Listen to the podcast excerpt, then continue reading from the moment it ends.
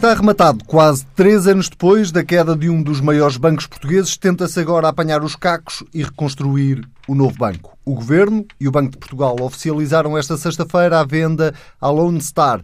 Mil milhões de euros é quanto os americanos se comprometem a injetar, mas as faturas, as deles e as nossas, ainda estão para chegar na volta do correio. O governador faz um autoelogio e garante que o setor financeiro sai reforçado. O primeiro-ministro promete que não haverá impacto nas contas públicas nem na carteira dos contribuintes. Esta é, sem dúvida, a notícia que marca a semana, mas houve outras. Portugal registrou em 2016 um dos mais baixos déficits da história da democracia. 2,1% é o número final que deverá retirar o país do procedimento por déficit excessivo. Pedro Marcos Lopes e Pedro Adão e Silva são eles que compõem este bloco central. Vamos começar uh, pelo tema que, uh, de todos, é definitivamente o que marca mais esta semana, a venda do novo banco, finalmente. Pedro Marcos Lopes, uh, começo por te perguntar se acreditas na promessa do Primeiro-Ministro de que a fatura uh, não vai chegar aos contribuintes. Há, há, há, dois aspectos nessa pergunta. Primeiro, já chegou aos contribuintes. Portanto, já estamos numa segunda fase uh, que, que, já se pagou, pagou muito. A segunda é se vai ainda uh, pagar mais. Uh, teoricamente, não vai. Agora, há aqui um pequeno detalhe, que, que não é um detalhe de sumenos importância, que tem sempre a ver com a questão da litigância. Ora bem, e que tem a ver com o seguinte: eh, como sabemos, eh, há, há, há casa em tribunal, há, há, gente que quer ser, instituições que querem ser eh, ressarcidas de, daquilo que acham que foram os seus prejuízos. Não, e... por acaso, aliás, o segundo ponto do discurso do Primeiro-Ministro foi exatamente sobre isso. Exatamente. Antes de começar a falar exatamente. do novo banco, falou dos lesados do BES e antes disso da Caixa. Exatamente. E, e ora bem, e há aqui um ou dois pontos que, que, que é interessante relembrar. Uh, por decisão do Banco de Portugal, em dezembro de 2015, uma parte importante, a parte do grosso, o grosso da litigância, digamos assim, deixou de estar para o novo banco e passou para o fundo de resolução. De que forma? Da seguinte forma, sabendo que as causas, todos os casos que sejam postos em tribunal, cuja causa de pedir seja a resolução de 3 de agosto de 2014, não ficam sobre o novo banco, mas ficam sim sobre o fundo de resolução. Ora bem, portanto, se neste caso, isto para regressar à tua pergunta, se neste caso houver existirem decisões que sejam muito agressivas e muito violentas contra, uh, contra, contra essa decisão, Nós o Fundo de Resolução pagamos indiretamente, mas acabamos, teoricamente, são os bancos que lá estão e o dinheiro que lá está. Mas indiretamente isto vai acabar por chegar ao cidadão.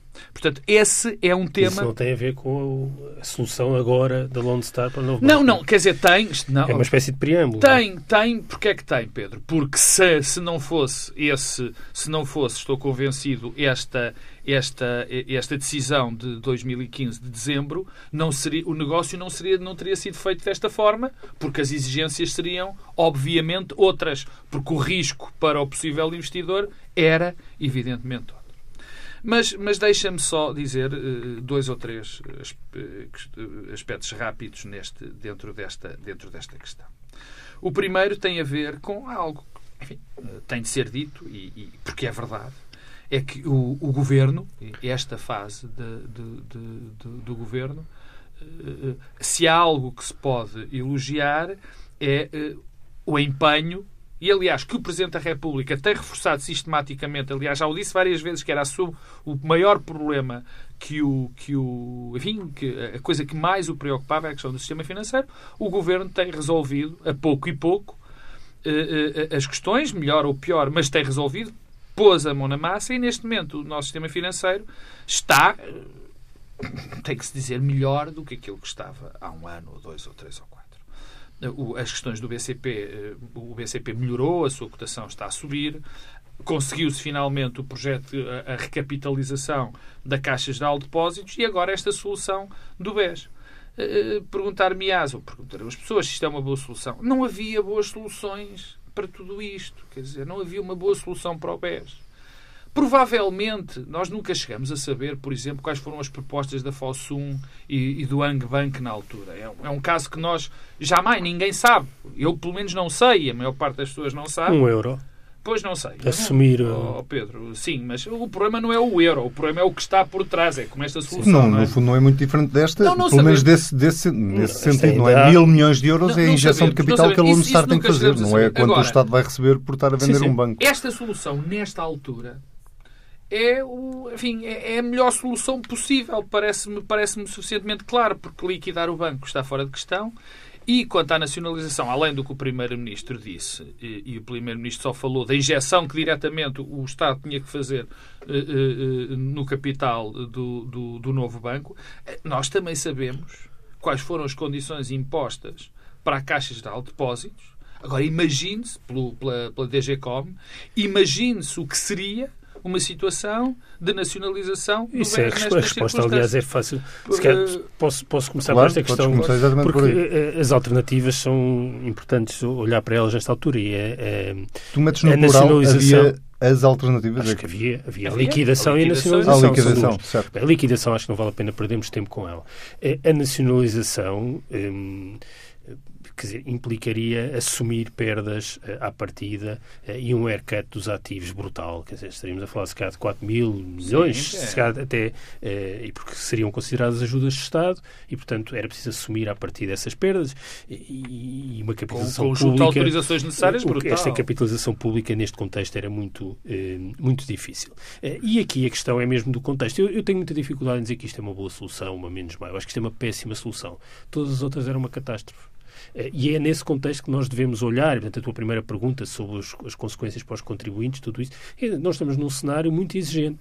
E a verdade é que, ao contrário do que aconteceu no passado, houve aqui eh, uma assunção das responsabilidades e um, e um impulso político para resolver as coisas e negociar as coisas, porque, na verdade, também aquilo que é hoje apresentado, com os contornos que agora conhecemos, eh, contrasta, apesar de tudo, com a primeira proposta que foi conhecida da Lone Star, que implicava eh, o Estado dar garantias que iam certamente eh, ao déficit. Portanto, aí a questão dos custos para o contribuinte. Eu acho que a questão, a questão dos custos para o contribuinte é também a diferença entre uma solução inicial que implicava garantias públicas que iriam automaticamente ao déficit e mais garantias públicas que davam um incentivo à Lone Star para executar essas garantias. Certo, mas de, só, só esclarecer aqui uma questão, que é eh, não é arriscado, o sentido da minha pergunta até era um bocadinho mais isto.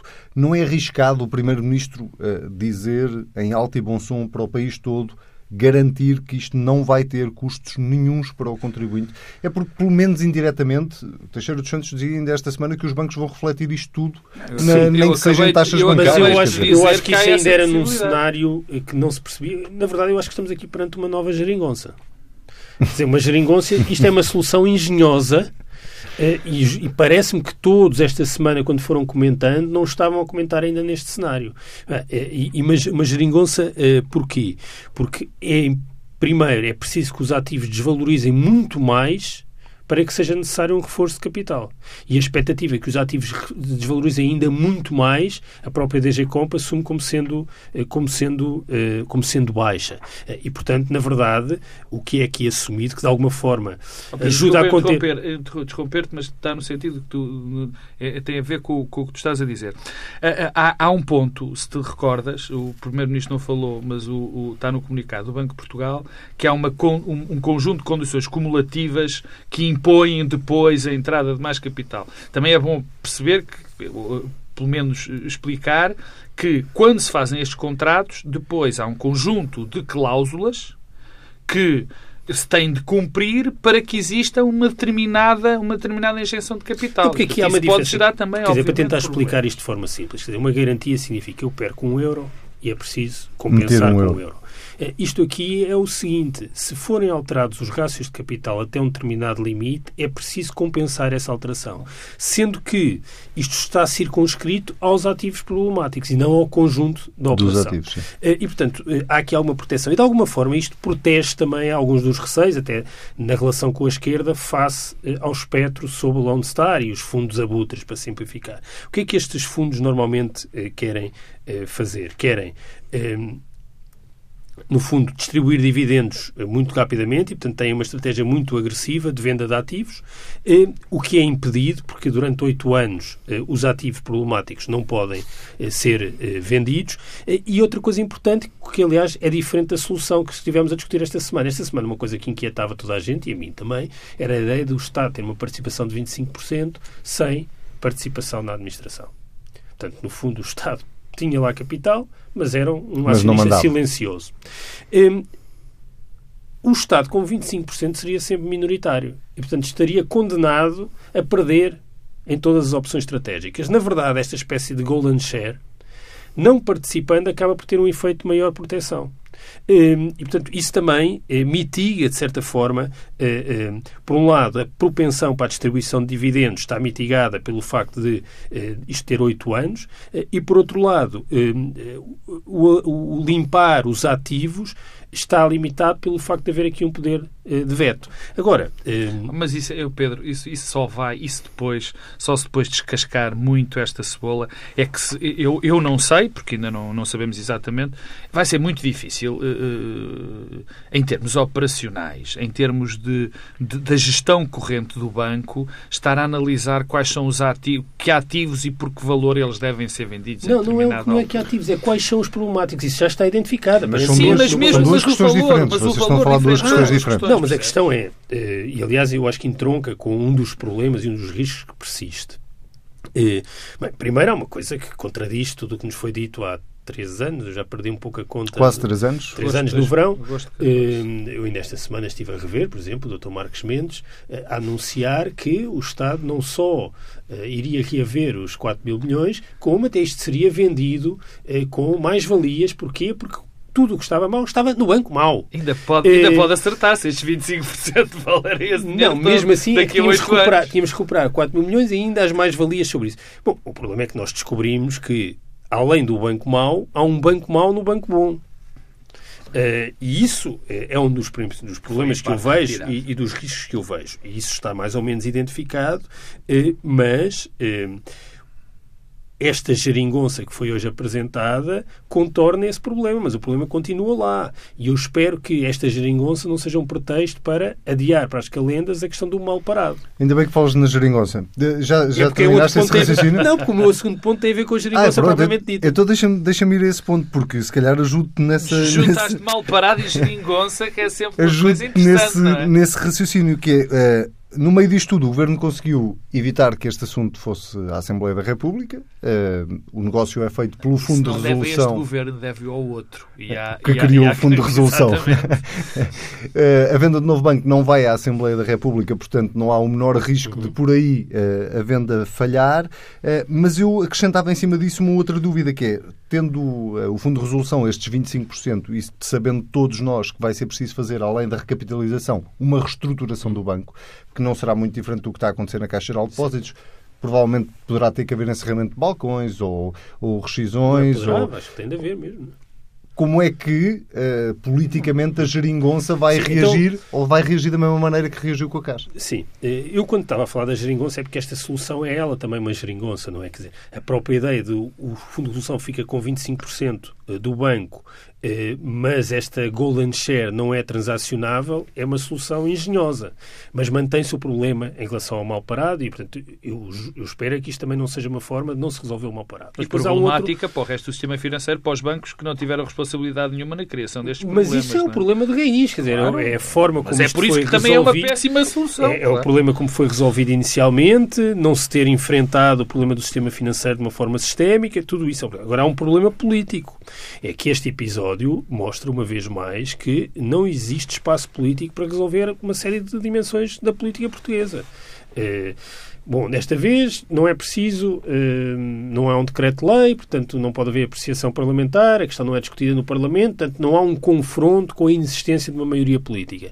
Mas em algum momento esse confronto acabará por existir noutra matéria qualquer. Agora, a reestruturação, repara, isso aí, o facto do Estado ser um acionista silencioso nessa matéria, e parece-me que eh, a reestruturação irá acontecer, porque aliás era uma necessidade. Não, dizer, eu julgo que isso é uma coisa que toda a gente percebe e não tem a ver agora com a dimensão política.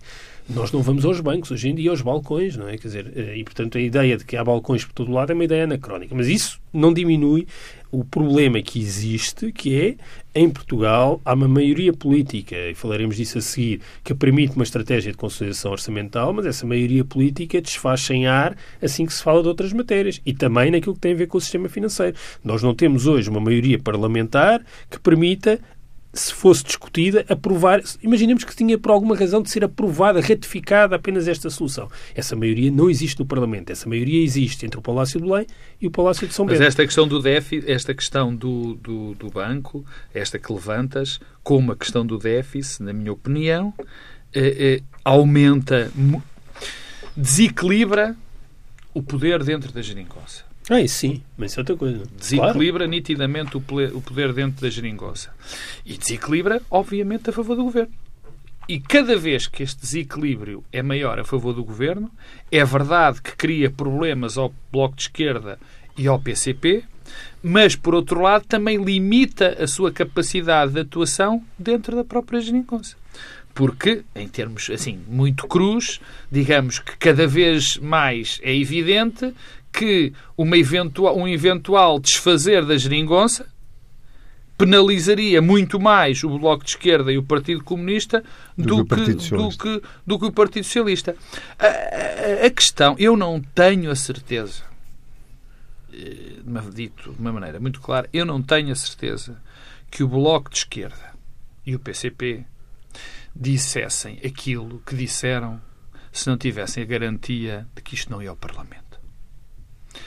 Porque o que se ia provocar com uma eventual ida disto ao Parlamento, com o chumbo garantido desta, desta, deste, desta, solução. desta solução era de uma gravidade. Provavelmente tínhamos eleições. Claro. Bem, e eu claro. gostava de saber, e aí o problema Mas tu, seria menos para os partidos isso? à esquerda, seria mais para os partidos à direita. Seria para todos, quer dizer, seria para os partidos à esquerda, para o Bloco de Esquerda e para o PCP de uma maneira clara, porque o desequilíbrio que foi gerado seria benéfico para o PS e também seria um problema para os partidos, de, de, para os partidos da direita, para o PSD e para o CDS, porque, como é evidente, os eleitores não iam olhar para o eventualmente chumbo disto do PSD como nomia. Porque, apesar, e há uma coisa que, que, que eu vejo muitas vezes repetida, os problemas do sistema financeiro português não foram criados pelo governo de Passos Coelho.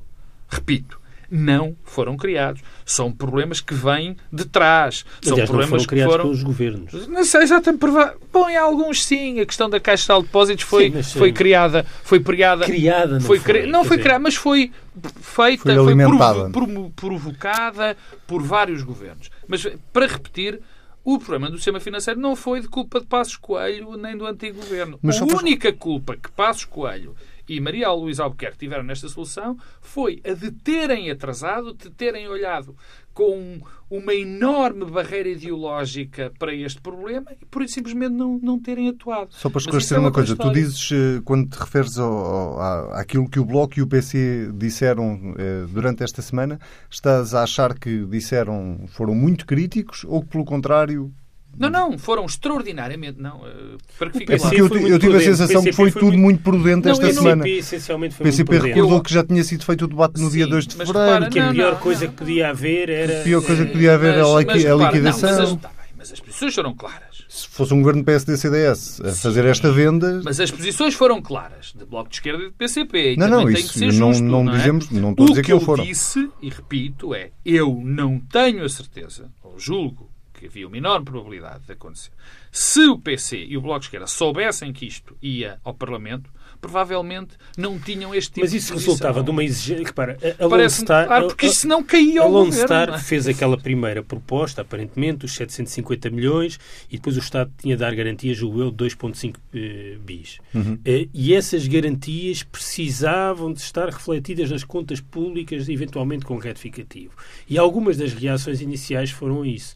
Mas a partir de certa altura a solução que passa a ser estar em cima da mesa em negociação já não é essa, mas sim esta, em que, de certa forma, há aqui um mecanismo contingente de reforço dos rácios de capital, caso os ativos problemáticos desvalorizem muito. E suportados é, pelos bancos que estão no fundo, pelo fundo de resolução. resolução. É evidente que eh, há aí um lado artificial claro. eh, e que isto pode acabar por repercutir, mas como a expectativa é que os ativos não desvalorizem muito, Um.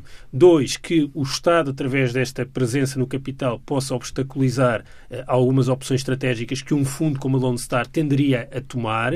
Eh, isto dá algum conforto também à DG Comp, que é um ator silencioso no espaço público, mas talvez o mais relevante de todos neste tipo de operações. Para concluir, uh, este processo fica fechado, apesar do negócio não estar ainda completamente concluído, falta a autorização do Banco Central Europeu, da Comissão Europeia. E, e, há, uh, e há aqueles, aquele pormenor que eu também já tentei explicar, de que aqui há a assinatura do contrato e há determinado tipo de cláusulas que ainda eh, eh, vigorarão ou não em função, eh, enfim, de, de, um conjunto de circunstâncias que ainda estão para acontecer, que, não, que eu ainda não conheço quais são, mas que vem no comunicado do Banco de Portugal. Mas para vocês o assunto do novo banco fica definitivamente encerrado? Não. Ou ainda vamos nada, andar a falar nada disto? é definitivo. ainda vamos andar não, a falar repara uma coisa, durante... tu há bocadinho falavas ao Pedro da questão dos balcões e da questão de, de, de... pelo lado político, não é? se o Bloco e o PC vão haver, contestar também essa reestruturação. vai haver folclore, como há sempre. Quer dizer, e aqui é mesmo folclore. E, e é um folclore parecido com o que houve no Banco de Portugal. É, há aqui duas tensões no, na questão do Banco de Portugal. O fecho dos, os fechos dos balcões, o fecho dos balcões é para qualquer pessoa uh, que conheça a realidade. Do Banco de Portugal quer dizer Caixa do banco, de peço, peço desculpa, do Caixa de Depósitos. É evidente. Mas, por outro lado, também sabemos que, sendo um banco público, tem que prestar certos serviços. Mas o terceiro ponto é, se se quer gerir bem um banco, tem que se dar alguma autonomia e capacidade de gerar mais-valias, porque se não se gerarem, são os cidadãos que pagam. Aqui no Banco Espírito Santo vai haver um, um conjunto, vai haver mais uma vez o problema que há sempre e já há uns anos valentes, que é a dos despedimentos e são despedimentos, não são reformas antecipadas, não isto, dos despedimentos que vão ter de ser feitos neste, neste banco, que já acontecem para aí há 15 e anos. O, é? E o risco de desvalorização dos ativos, que pode acontecer, apesar da expectativa hum. não ser essa, mas pode acontecer. Vamos então a outro dos temas que marcou uh, esta semana. Uh, o déficit de 2016 uh, eh, ficou fechado.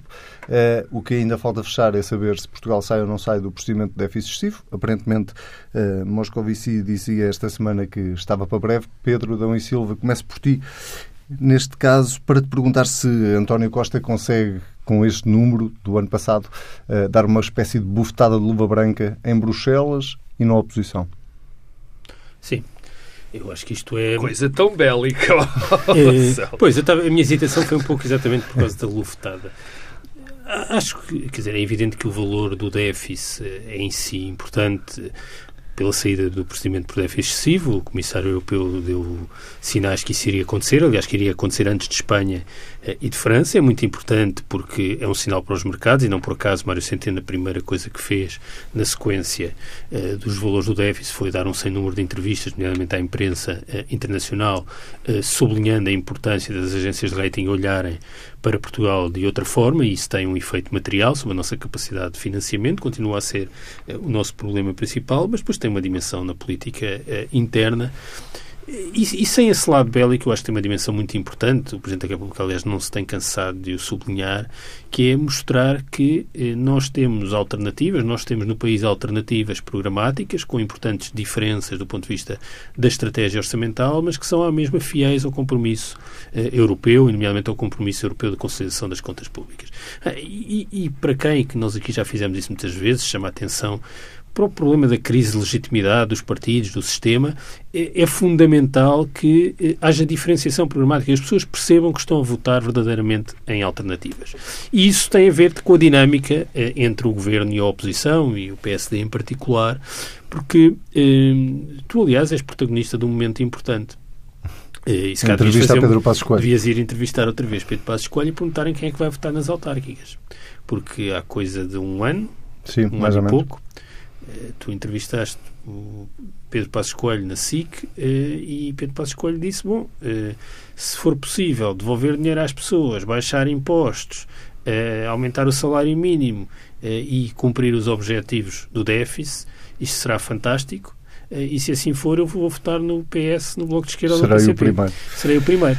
E, portanto, não sei ainda se o PSD já tem candidato à Câmara Municipal da Amadora, talvez não tenha, mas se calhar não precisa de ter porque o próprio líder vai votar noutro partido. Isto eh, parece uma coisa a brincar, mas não é, porque na verdade eh, o que se passou ao longo deste ano não foi apenas eh, uma crítica, dizendo que o caminho é errado, é perigoso, foi uma série de garantias de que seria uma catástrofe. Não faltam declarações de Maria Luísa Albuquerque a dizer que o déficit 3%, 3% não era alcançável. Isto já a meio uh, do ano. E, portanto, temos 2,1%. E depois há aqui uma espécie de, de discurso contraditório em que às segundas, quartas e sextas o que o PSD diz é estão a fazer o mesmo do que nós estávamos a fazer. Não há mudança nenhuma. Bem, qual é o problema desse discurso? É que eh, é possível começar a enumerar eh, áreas de diferença. Quer dizer, aumentar o salário mínimo é uma diferença significativa. Aumentar as prestações sociais, nomeadamente aquelas de combate à pobreza. Aumentar os pensionistas e funcionários públicos. Eh, baixar eh, a sobretaxa a um ritmo muito mais acelerado do que estava previsto. Bem, ou isto é uma diferença, ou bem que não é. Mas se dizem que não é uma diferença, como é que isso é compaginável com todas estas alternativas? Ou então, pelo contrário, coisa que é dita às terças, quintas e sábados, que é o que estão a fazer é perigosíssimo e insustentável. Ora, este discurso contraditório do PS PSD mostra bem como, por um lado, estamos perante um sucesso que eu acho que ninguém antecipava, porque a certa altura todos fomos, eh, fomos acreditando no ceticismo que nos era eh, vendido. E, portanto, tirando, julgo eu, António Costa e Mário Centeno, aliás, o Presidente da República também já disse que também não achava que fosse possível tão baixo, eh, ninguém acreditava e, e, portanto, estes valores colocam uma enorme dificuldade uh, a Pedro Passos Coelho e à direita. Agora, uh, eu prefiro achar que mais importante do que a bufetada de luva branca é o efeito que isto tem de uh, Apesar do que tiveste a fazer, foi apesar, uma bufetada ao Pedro. Porque isto cria as condições, quer dizer, isto cria condições propícias a isso, quer dizer, é de tal forma, salta de tal forma aos olhos de toda a gente, um, e não sei se não seria preferível... Afinal, não era assim tão bélico. Não, não sei não, se... não, o Pedro tem esta característica, não, não sei se não seria, não sei se seria preferível um, ao PSD ter uh, uma estratégia que passasse menos por anunciar a catástrofe, mas por identificar uh, alguns pontos de fragilidade e onde poderia ter um caminho alternativo, porque eu acho que há, eh, já falámos um pouco por causa do sistema financeiro, mas há outros pontos de fragilidade, alguns deles que são consequência do próprio sucesso de 2016. Já lá vamos até a propósito das declarações de Teodora Cardoso sobre a questão do déficit. Pedro Marcos Lopes, queres tu fazer aquilo que o PSD não faz? E dizer quais são os pontos de fragilidade? Faço. Aliás, acho que. Hum, deixa-me começar por, por pegar neste assunto, eh, sem ser dentro da perspectiva do ataque à oposição ou da, ou da possível incompetência eh, da, da, da, oposição, da maneira, peço desculpa da, da, da, repetição, da maneira como se opõe ao governo. Há, há aqui duas notas para mim importantes. É evidente que isto é uma vitória para o governo e é uma evidente que é uma vitória da sua estratégia. E, particularmente, num aspecto que me parece relevante, uh, uh, conseguiu-se aquilo que todos nós achávamos que era a quadratura do círculo. Ou seja, agradar ou não, deixe, ou não desagradar muito ao Bloco de Esquerda e do PCP e agradar à Europa. E, e isso fez. Ou seja, isso o Governo fez. Ou seja, conseguiu uh, ter um déficit inferior àquele que, que era previsto. E, desculpa, e desagradar a oposição ao mesmo tempo. E desagradar. Sim, mas isso é normal, não é? E, e, e, e, agradar e fazer com que o governo continuasse sem problemas de maior que o PS tivesse o relacionamento com o Bloco de Esquerda e do PC. Aqui cumpre dizer que eh, me parece também claro que houve muito mais uma concessão do Bloco de Esquerda e do PCP, ou seja, o, o, o, Bloco de Esquerda e o PCP aproximou-se muito mais do centro, aproximaram-se do centro, digamos assim, do que propriamente o Partido Socialista se aproximou daquilo que se convencionou chamar extrema-esquerda. Bom, porque se assim não fosse, não estariam, não estariam de bem com a Europa. Portanto, esta quadratura do círculo é que foi, de facto, o grande sucesso político, conseguir ir pelos dois lados.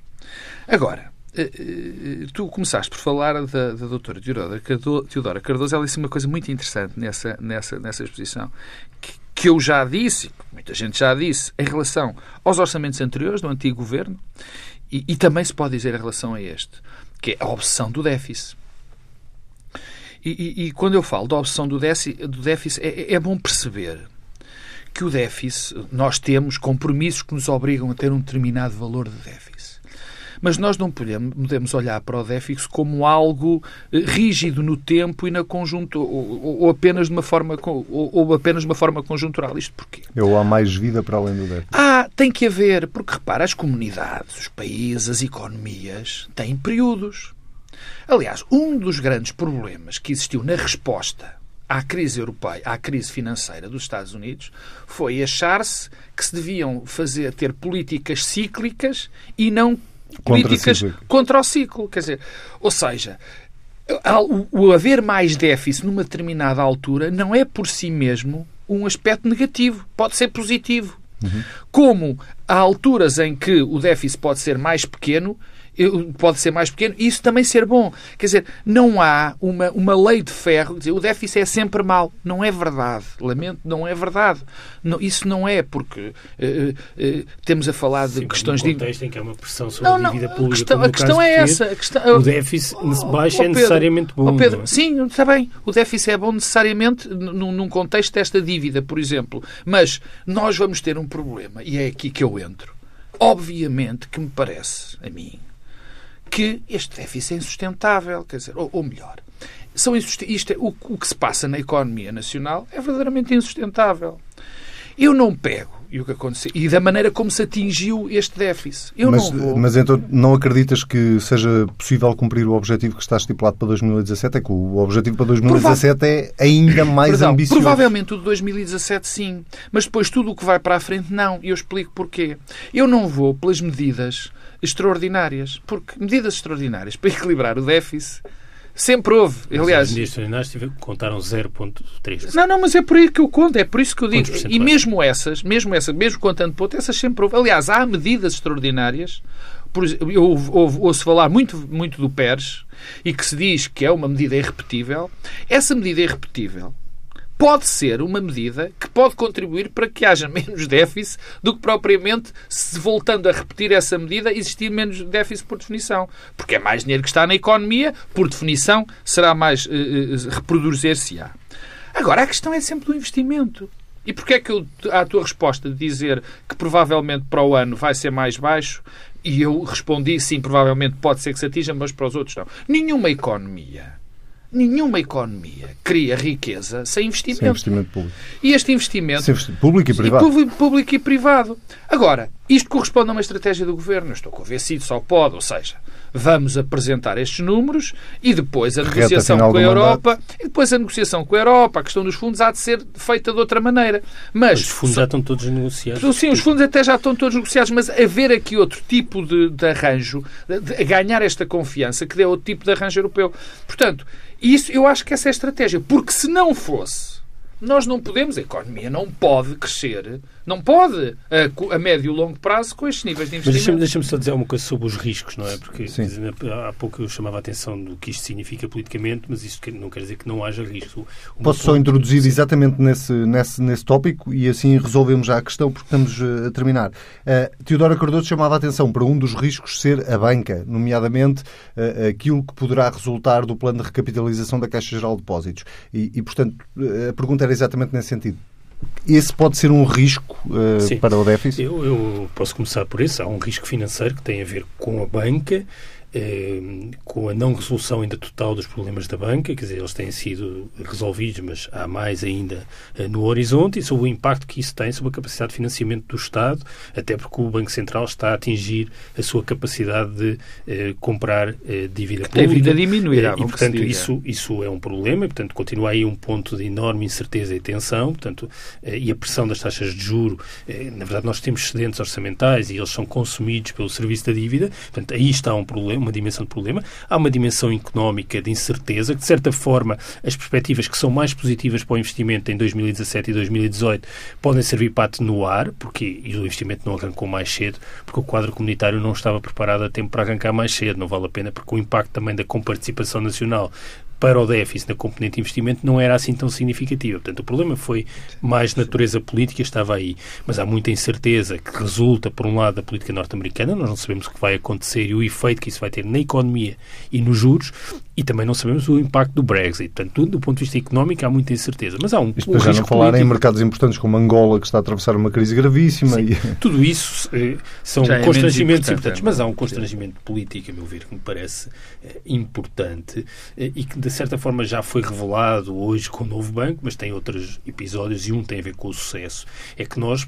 É, é hoje claríssimo que o compromisso que há entre os partidos à esquerda é um compromisso apenas em, em, torno de algumas áreas, exclui outras, por exemplo, as áreas sociais. Sempre que há um tema social na agenda, a divergência vem ao de cima. Ainda agora, com as carreiras contributivas muito longas, eh, percebeu-se logo a divergência entre o governo e PC. Eu acho que este resultado diminui esse risco político. E este Pedro. resultado tem um outro efeito, é que as reivindicações, as reivindicações serão maiores, nomeadamente reivindicações que me parecem muito justas em torno da requalificação dos serviços públicos, porque a partir do momento que há este resultado, os partidos à esquerda podem exigir mais. Naquilo que tem a ver com as carreiras, mas também em relação à qualificação eh, dos eh, serviços públicos. Portanto, este resultado aumenta a pressão política sobre o governo. Eh, e ao mesmo tempo que continuamos a ter áreas que estão fora do compromisso e elas têm, por exemplo, também a ver com a banca. Eu acho exatamente o Pedro, contrário. Eu acho, que este, eu acho que este Pedro resultado Marcos Lopes. Eu acho que este resultado diminui a pressão sobre o governo, porque a esquerda pode exigir mais, mas a evidente, o evidente sucesso do governo diminui muito a capacidade de, de pressão, ou pelo menos a capacidade de levar este, este projeto a um limite que se ponha em questão a própria geringonça. Portanto, nesse aspecto, eu acho que rediminuiu o risco político para o governo. O último ponto que tem a ver, da questão dos riscos, eh, tem a ver também com algo que tem que ser dito, e é bom ser dito, porque também reside aí um grandíssimo, um enorme risco, que é a questão da dívida, não é? A dívida nestes valores ainda está, ainda nos deixa mais fragilizados a qualquer constipaçãozinha que haja por esse mundo fora. E neste momento não temos constipações no mundo, temos gripes e gripes espanholas E quase. já se percebeu que o Governo não vai, ou pelo menos o Partido Socialista e o Governo não vão assumir eh, a questão da renegociação ou pedir a renegociação da dívida. Foi anunciado esta semana que eh, o resultado eh, do grupo de trabalho que foi criado vai ser apresentado no dia 26 de abril. Este Bloco Central fica por aqui. Pedro Marcos Lopes, Pedro Adão e Silva estão de regresso na próxima semana. Já sabe, se quiser ouvir, basta ir a tsf.pt. Se quiser comentar, basta usar o hashtag TSF Bloco Central. Até para a semana.